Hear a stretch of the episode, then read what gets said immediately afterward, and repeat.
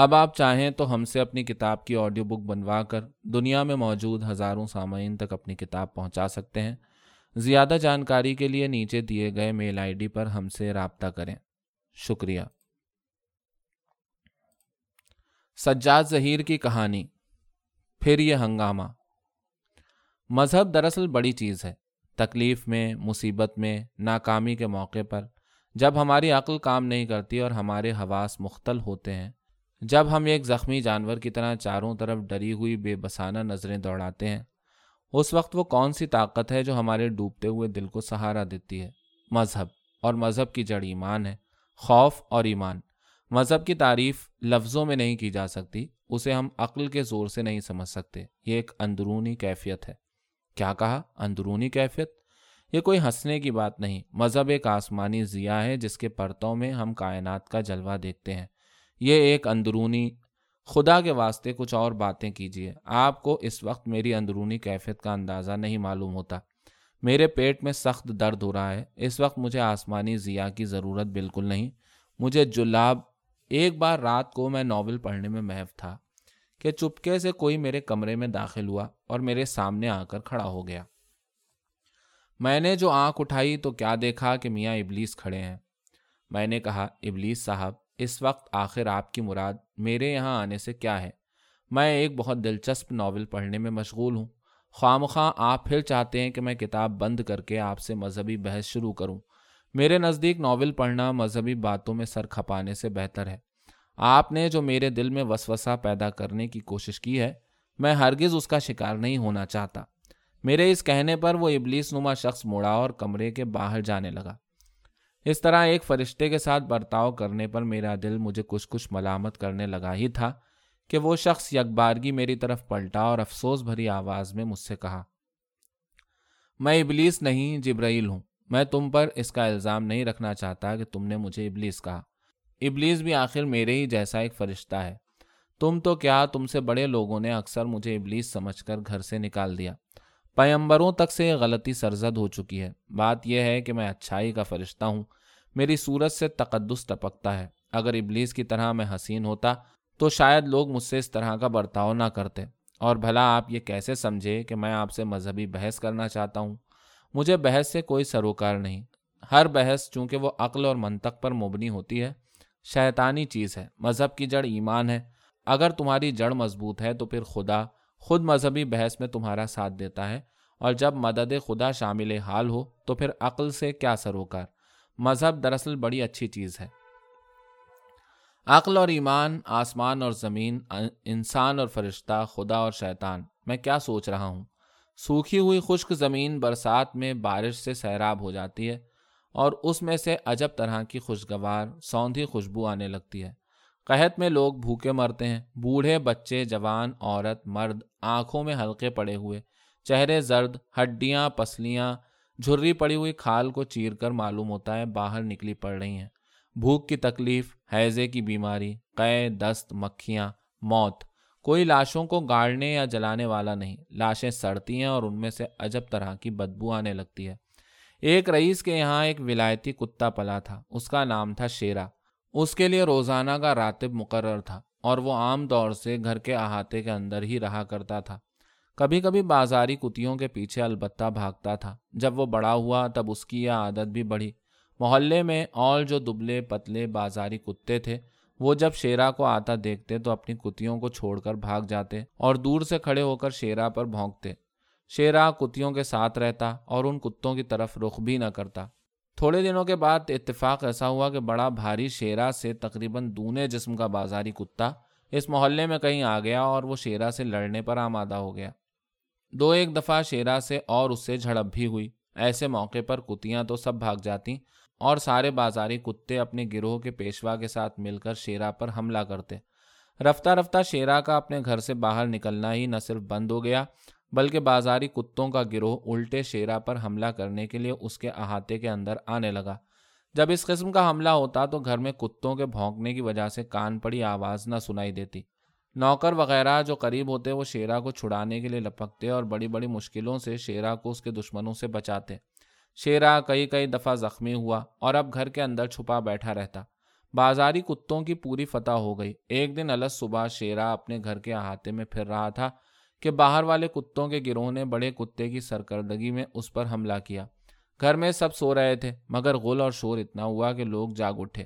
رئیس صاحب جن کا کتا تھا اندر سے باہر نکل پڑے اور اس ہنگامے کو دیکھ کر اپنی بندوق اٹھا لائے۔ انہوں نے بڑے بازاری کتے پر نشانہ لگا کر فائر کیا اور اس کا وہیں خاتمہ کر دیا۔ باقی کتے بھاگ گئے۔ شیرا زخمی شدہ اپنے مالک کے قدموں پر آ کر لوٹنے لگا۔ کمینے رزیل بازاری کتوں کی کمر ٹوٹ گئی۔ شریف خاندانی ولایتی کتا سلامت رہ گیا اور پھر اس طرح سے مزے کرنے لگا۔ انسانیت کسے کہتے ہیں؟ گومتی ہزاروں برس سے یوں ہی بہتی چلی جا رہی ہے۔ طغیانیاں آتی ہیں، آس پاس کی آبادی کو مٹا کر دریا پھر اسی رنگ سے آہستہ آہستہ بہنے لگتا ہے۔ دریا کے کنارے ایک جگہ ایک چھوٹا سا مندر ہے۔ اس مندر کی نیو معلوم ہوتا ہے بالو پر تھی۔ بالو کو دریا کے دھارے نے کاٹ دیا، مندر کا ایک حصہ جھک گیا۔ اب مندر ترچھا ہو گیا مگر ابھی تک قائم ہے۔ تھوڑے دن کے بعد بالکل مسمار ہو جائے گا۔ تھوڑے دن تک کھنڈر کا نشان رہے گا، اس کے بعد مندر جہاں پہلے تھا وہاں سے دریا بہنے لگے گا۔ آج تیوہار ہے، نہان کا دن ہے۔ صبح سویرے سے دریا کے کنارے کے مندروں اور گھاٹوں پر بھیڑ ہے۔ لوگ منتر پڑھتے ہیں اور ڈبکیاں لیتے جاتے ہیں۔ دریا کا پانی میلا معلوم ہوتا ہے۔ لہروں پر گیندے اور گلاب کے پھولوں کی پنکھڑیاں اوپر نیچے ہوتی ہوئی بہتی چلی جا رہی ہیں۔ کہیں کہیں کناروں پر جا کر بہت سے پھول، پتیاں، چھوٹے چھوٹے لکڑی کے ٹکڑے، پیے ہوئے سگریٹ، عورتوں کے کپڑوں سے گری ہوئی سنہری چمکیاں، مردہ مچھلی اور اسی قسم کی اور چیزیں اکٹھے ہو کر رک گئی ہیں۔ گومتی ندی، شیرا کتا، مردہ مچھلی، آسمان پر بہتے ہوئے بادل اور زمین پر سڑتی ہوئی لاشیں، ان پر رحمت خداوندی اپنا سایہ کیے ہوئے ہے۔ کلو مہتر کے جوان لڑکے کو سانپ نے ڈس لیا۔ برسات کا موسم تھا، وہ صحن میں زمین پر سو رہا تھا۔ صبح ہوتے ہوئے اس کی بائیں کونی کے قریب سانپ نے کاٹا۔ اس کو خبر تک نہیں ہوئی۔ 5 بجے صبح کو وہ اٹھا، بازو پر اس نے نشان دیکھے، خفیف سی تکلیف محسوس کی۔ اپنی ماں کو اس نے یہ نشان دکھائے اور یہ خیال کر کے کہ کسی کیڑے مکوڑے کے کاٹنے کا نشان ہے، وہ جھاڑو دینے میں مشغول ہو گیا۔ کلو مہتر اور اس کے سارے بیوی بچے ایک گھر میں نوکر تھے۔ ان کی 15 روپیہ مہینہ تنخواہ تھی۔ رہنے کے لیے شاگرد پیشے میں ایک کوٹھری تھی جس میں کلو، اس کی بیوی، اس کی 2 لڑکیاں اور اس کا لڑکا سب کے سب رہتے تھے۔ 15 روپیہ مہینہ، ایک کوٹھری اور کبھی کبھی بچا ہوا جھوٹا کھانا اور پھٹے پرانے کپڑے۔ کلو کو جن صاحب کے یہاں یہ سب کچھ ملتا تھا وہ ان کو خدا سے کم نہیں سمجھتا تھا۔ کلو کا لڑکا 10-15 منٹ سے زیادہ کام نہ کر سکا۔ اس کا سر گھومنے لگا اور اس کے بدن بھر میں سرسراہٹ محسوس ہونے لگی۔ 6 بجتے بجتے وہ پلنگ پر گر کر ایڑیاں رگڑنے لگا۔ اس کے منہ سے پھین نکلنے لگا۔ اس کی آنکھیں پتھرا گئیں۔ زہر اس کے رگو پے میں سرایت کر گیا اور موت نے اسے اپنے بے درد شکنجے میں جکڑ لیا۔ اس کے ماں باپ نے رونا شروع کیا۔ سارے گھر میں خبر مشہور ہو گئی کہ کلو کے لڑکے کو سانپ نے ڈس لیا۔ کلو کے آقا کے صاحبزادے بہت زیادہ غریب پرور اور رحم دل تھے۔ وہ خود کلو کی کوٹھری تک آئے اور کلو کے لڑکے کو خود انہوں نے اپنے ہاتھ سے چھوا اور دوا پلائی، مگر کلو کی اندھیری کوٹھری اتنی زیادہ گندی تھی اور اس میں اتنی بدبو تھی کہ صاحبزادے سے 4-5 منٹ بھی نہ ٹھہرا گیا۔ رحم دلی اور غریب پروری کی آخر ایک انتہا ہوتی ہے۔ وہ واپس تشریف لا کر اچھی طرح نہائے، کپڑے بدل کر رومال میں عطر لگا کر سونگھا، تب جا کر ان کی طبیعت درست ہوئی۔ رہا کلو کا لڑکا، وہ بد نصیب 1 بجے کے قریب مر گیا۔ اس کی کوٹھری سے رونے پیٹنے کی آواز رات تک آتی رہی، جس کی وجہ سے سارے گھر میں اداسی چھا گئی۔ تجہیز و تکفین کے لیے کلو نے 10 روپیے پیشگی لیے۔ رات کو 8-9 بجے کے قریب کلو کے لڑکے کی لاش اٹھ گئی۔ حامد صاحب اپنی رشتے کی بہن سلطانہ پر عاشق تھے۔ حامد صاحب نے سلطانہ بیگم کو صرف دور سے دیکھا ہے۔ 1-2 لفظوں کے علاوہ کبھی آپس میں ان سے دیر تک باتیں نہیں ہوئیں، مگر عشق کی بجلی کے لیے لفظوں کی، گفتگو کی، جان پہچان کی کیا ضرورت۔ حامد صاحب دل ہی دل میں جلا کرتے، جھوم جھوم کر شعر پڑھتے اور کبھی کبھی جب عشق کی شدت ہوتی تو غزل لکھ ڈالتے اور رات کو دریا کے کنارے جا کر چپ بیٹھتے اور ٹھنڈی سانسیں بھرتے۔ صرف ان کے 2 گہرے دوست حامد کے عشق کا راز جانتے تھے۔ اس طرح اپنے دل کی آگ چھپانے پر وہ حامد کی تعریف کیا کرتے تھے۔ شرفا کا دستور یہی ہے، دیکھنا بھی تو انہیں دور سے دیکھا کرنا، شیوائے عشق نہیں حسن کو رسوا کرنا۔ حامد ہفتے میں 1 بار سے زیادہ شاید ہی اپنے چچا کے گھر جاتے رہے ہوں، مگر جانے کے 1 دن پہلے سے ان کی بے چینی کی انتہا نہ رہتی۔ شاعر نے ٹھیک کہا ہے، وعدہ وصل چوں شود نزدیک، آتش عشق تیز تر گردد۔ ان کے دوست جب حامد کی یہ کیفیت دیکھتے تو مسکراتے اور ذیل کا شعر پڑھتے۔ عشق پر زور نہیں ہے یہ وہ آتش غالب کہ لگائے نہ لگے اور بجھائے نہ بنے۔ حامد صاحب شرماتے، ہنستے، خفا ہوتے، گھبراتے، دل پر ہاتھ رکھتے اور اپنے دوستوں سے التجا کرتے کہ انہیں چھیڑے مت۔ سلطانہ بیگم شریف زادی ٹھہری۔ عشق یا محبت کے الفاظ باعثمت بہو بیٹیوں کی زبان تک آنا نامناسب ہے۔ انہوں نے اپنے حامد بھائی سے آنکھ ملا کر شاید ہی کبھی بات کی ہو، مگر جب وہ حامد بھائی کو اپنے سامنے گھبراتے اور جھیپتے دیکھتی تو دل ہی دل میں سوچتی کہ شاید عشق اسی چیز کا نام تو نہیں۔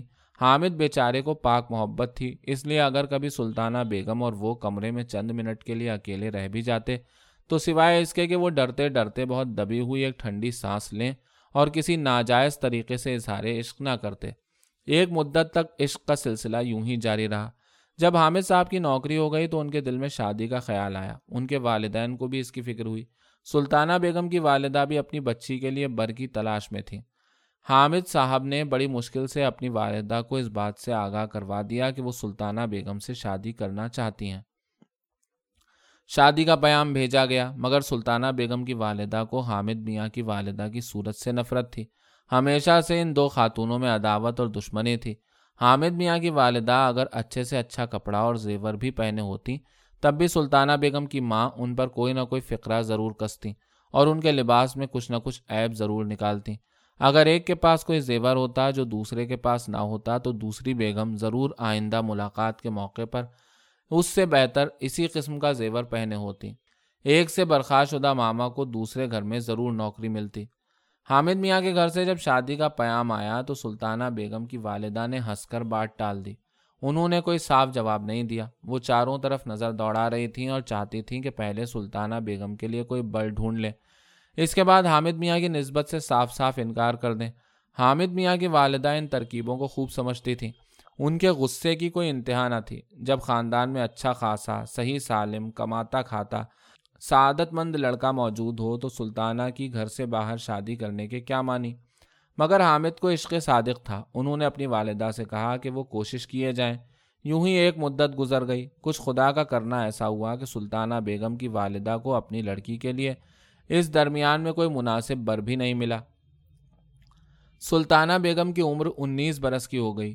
ان کی والدہ اب زیادہ انتظار نہ کر سکیں، آخر کار وہ رضامند ہو گئیں۔ حامد میاں کی سلطانہ بیگم سے شادی ہو گئی۔ ان کی شادی ہوئے 2 برس سے کچھ زیادہ ہو گئے۔ عاشق کی مراد برائی، خدا کے فضل سے گھر میں 2 بچے بھی ہیں۔ ایک غریب عورت ایک تاریک اندھیری کوٹھری میں ایک ٹوٹی ہوئی جھلنگی چارپائی پر پڑی کرا رہی ہے۔ درد کی تکلیف اتنی ہے کہ سانس نہیں لی جاتی۔ رات کا وقت ہے اور سردی کا موسم۔ عورت کے بچہ ہونے والا ہے۔ ایک اندھیری رات میں غریب عورت سب سے چھپا کر چپکے سے اپنے غریب عاشق سے ملنے گئی۔ جب اس عورت کو موقع ملتا وہ اس مرد سے ملنے جاتی۔ عشق کی لذت، موت کی تکلیف، یہ پہاڑ جن کی چوٹیاں نیلے آسمان سے جا کر ٹکراتی ہیں کیوں کھڑے ہیں؟ سمندر کی لہریں، گھڑی کی ٹک ٹک اور پانی کے ایک ایک قطرے کے ٹپکنے کی آواز اور خاموشی اور دل کی دھڑکن، محبت کی ایک گھڑی، رگوں میں خون کے دوڑنے کی آواز سنائی دیتی ہے۔ آنکھیں گفتگو کرتی ہیں اور سنتی ہیں۔